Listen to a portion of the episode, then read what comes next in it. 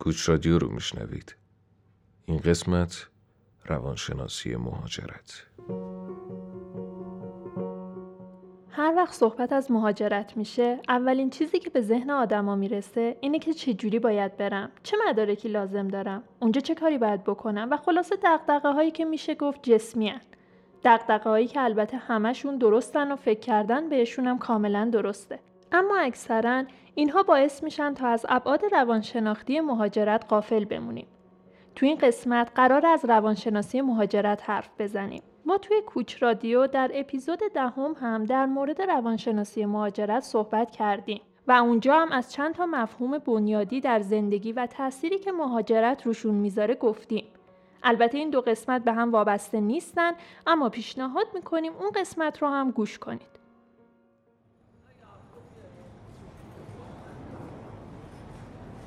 Please passport.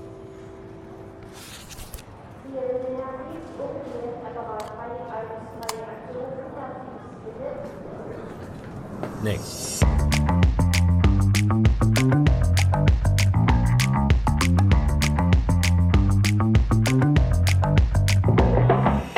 کسب و کار، تحصیل، مسافرت رسانه تخصصی مهاجرت کوچ رادیو از اونجایی که شاید واژه روانشناسی مهاجرت یه مقدار غریبه باشه بد نیست که یک مقدار برگردیم عقب و در مورد خودش صحبت کنیم و بگیم که اصلا به چه دردی می‌خوره و قرار چه حرفایی توش زده بشه.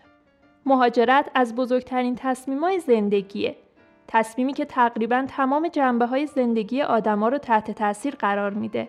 از هوایی که توش نفس می‌کشیم تا آدمایی که باهاشون معاشرت داریم تا قوانینی که باهاشون سر و کار داریم و خلاصه هر چیزی که فکرشو بکنیم قرار تو مهاجرت عوض بشه. ترسناکه؟ به نظرم آره ترسناکه. پس چرا انجامش میدیم؟ احتمالا به امید تغییر مثبت که زندگیمون رو چند قدم ببره جلو.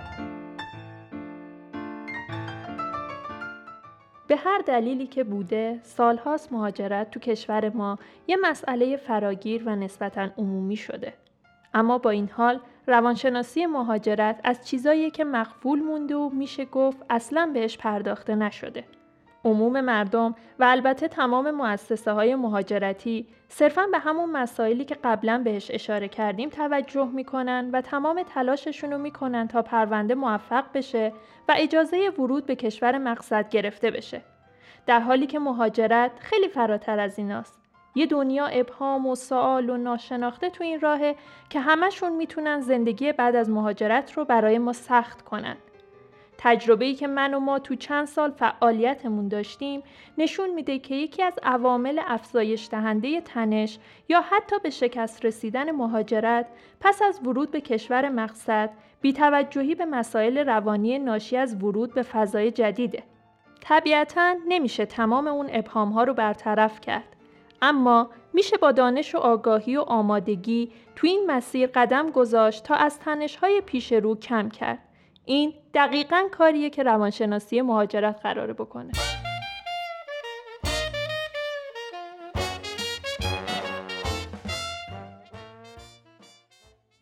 همه ابهام هایی که گفتیم خودشونو توی پدیده نشون میدن.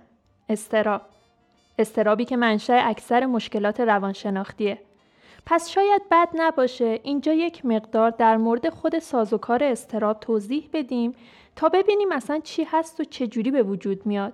چه بلایی سر ما میاره؟ و بعد از اون در مورد عواملی که در روند مهاجرت باعث استراب میشن صحبت می‌کنیم. استراب یه نوع زنگ خطره که به فرد هشدار میده یه خطری توی راهه و باید برای اون یه کاری بکنه. توی پرانتز در مورد تفاوت ترس و استراب بگم. ترس هم از جنس همون هشداره. منتها در مقابل چیزی که معلومه.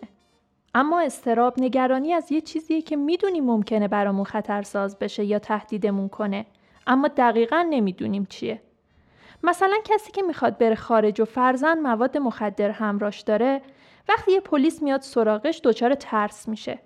اما اگه همون فرد در مسیر مهاجرت باشه با استراب روبرو میشه. چون نمی‌دونه که اونجا با چه مشکلاتی قراره روبرو بشه آیا کار گیر میاره خونه مناسب گیر میاره و خیلی چیزای دیگه دقت کنید که استراب یه واکنش خیلی طبیعی و بهنجاره.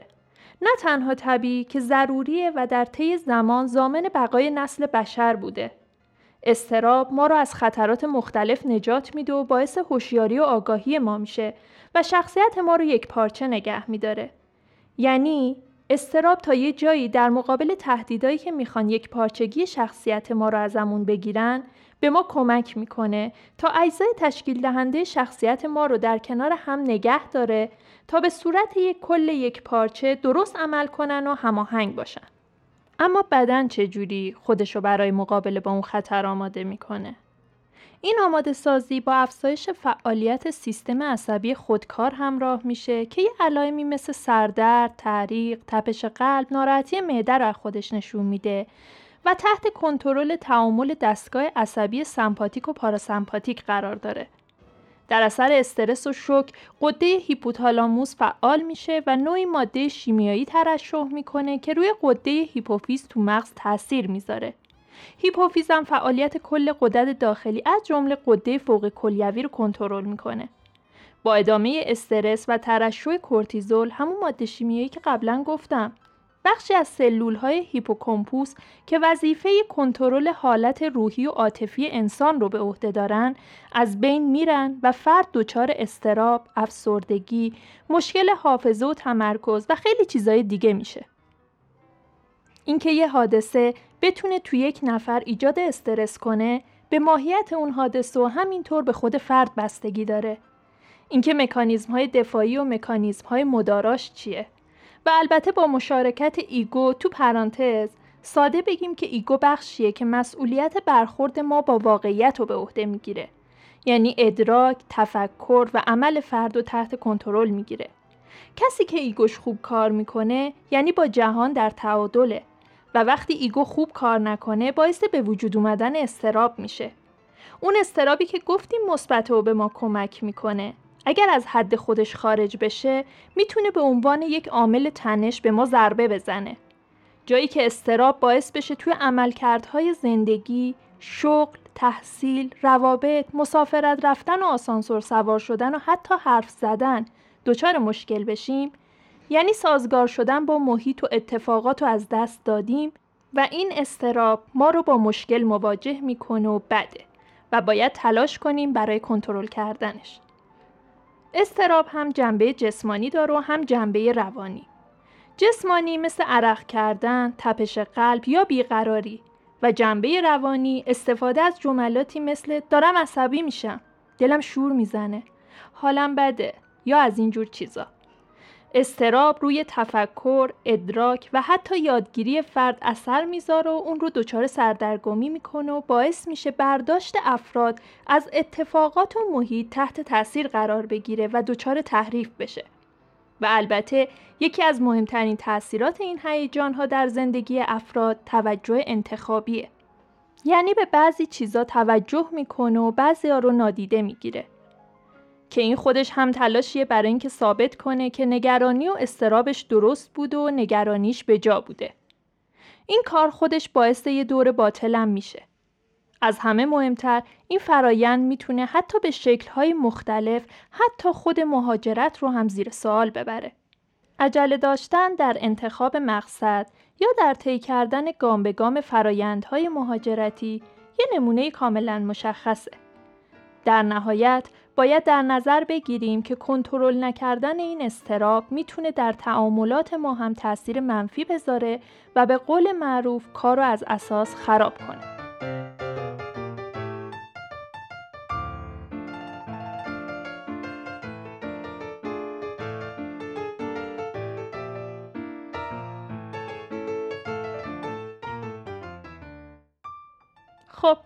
پرانتز طولانیمون در مورد استراب ببندیم و برگردیم سر اصل مطلب. در واقع همه اینا رو گفتیم تا دقیق تر بدونید وقتی محیط جدید پا می‌ذاریم کلا چه اتفاقی ممکنه تو ذهن و روانمون بیفته و طبیعتا بتونیم برای اونا یه فکری بکنیم. یکی از راه های درمان استراب واقع بینیه. پرداختن به روانشناسی مهاجرت می‌تونه شما رو با واقعیت ها روبرو کنه و شما رو برای روبرو شدن با استرابی که در آینده قطعا میاد سراغتون آماده کنه. به نظر شما یه مهاجر چه مراحلی رو طی می‌کنه؟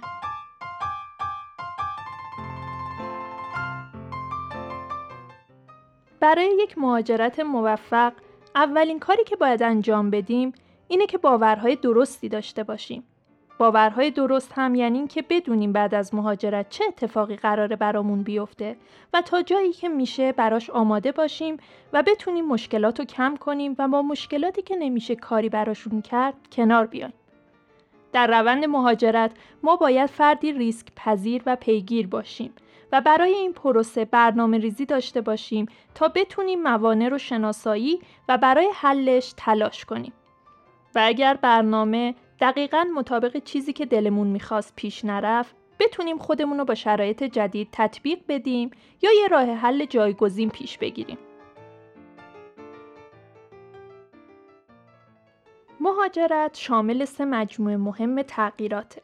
تغییر در روابط شخصی و بازسازی شبکه های اجتماعی، انتقال از یک سیستم اقتصادی اجتماعی به سیستم دیگه و تغییر از یک سیستم فرهنگی به سیستم دیگه. خود مسیر مهاجرت هم میشه به سه مرحله تقسیم کرد. قبل از مهاجرت، مهاجرت و اسکان مجدد پس از مهاجرت. اگر بخوام یه تعریف مختصر از اینا هم بدم، منظور از قبل از مهاجرت اقدامات قبل از سفره. خودمونیش یعنی از لحظه تصمیم برای مهاجرت تا لحظه ورود به هواپیما. منظور از مهاجرت از لحظه ورود به هواپیما تا زمانی که به مقصد رسیدید ولی وضعیت زندگی تو اون کشور به صورت کامل مشخص نشده. مثلا تکلیف اقامت و شرایط تحصیل و کار و محل زندگی به صورت کامل مشخص نشده. و منظور از اسکان مجدد از پایان مرحله قبل تا باقی زندگیه. مرحله‌ای که شما کارتون به روال ثابت و مشخص رسیده و شما تلاش می‌کنید تا به عنوان عضوی کامل از جامعه مقصد پذیرفته بشین.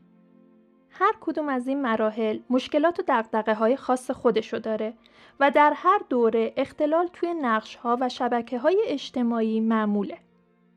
در مرحله مهاجرت، مهاجران می‌تونن عدم اطمینان طولانی مدت در مورد وضعیت شهروندی خودشون همچنین موقعیت هایی رو که اونها رو در معرض خشونت قرار میدن تجربه کنند.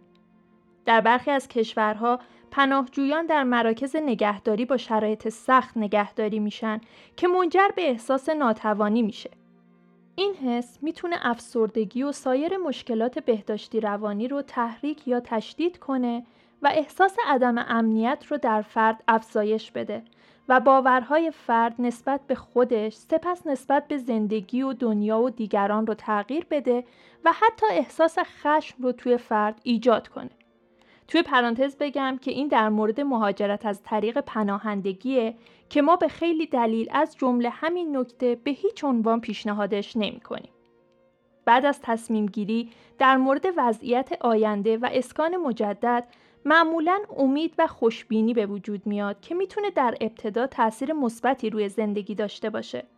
سرخوردگی، بیروحی و افسردگی زود هنگام می‌تونه در اثر خسارات ناشی از مهاجرت رخ بده یا بعدا هنگامی که امیدها و انتظارات اولیه محقق نشد و مهاجران و خانواده هاشون به دلیل موانع ساختاری و نابرابری های تشدید شده با موانع پایدار برای پیشرفت روبرو بشن.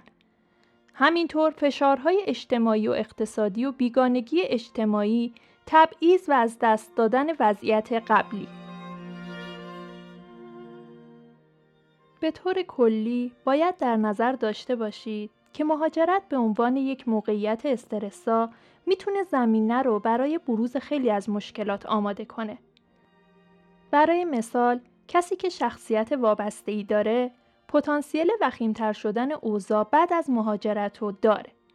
یا کسی که اختلال وسواس داره شرایط زندگی توی یک مکان جدید می‌تونه وسواسش رو زیاد کنه.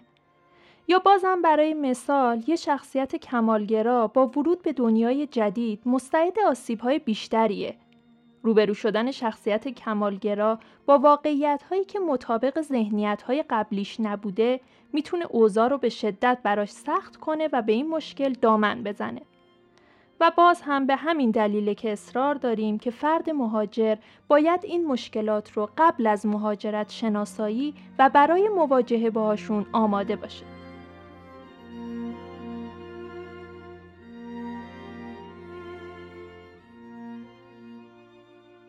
ممنون که تا اینجا همراه ما بودین.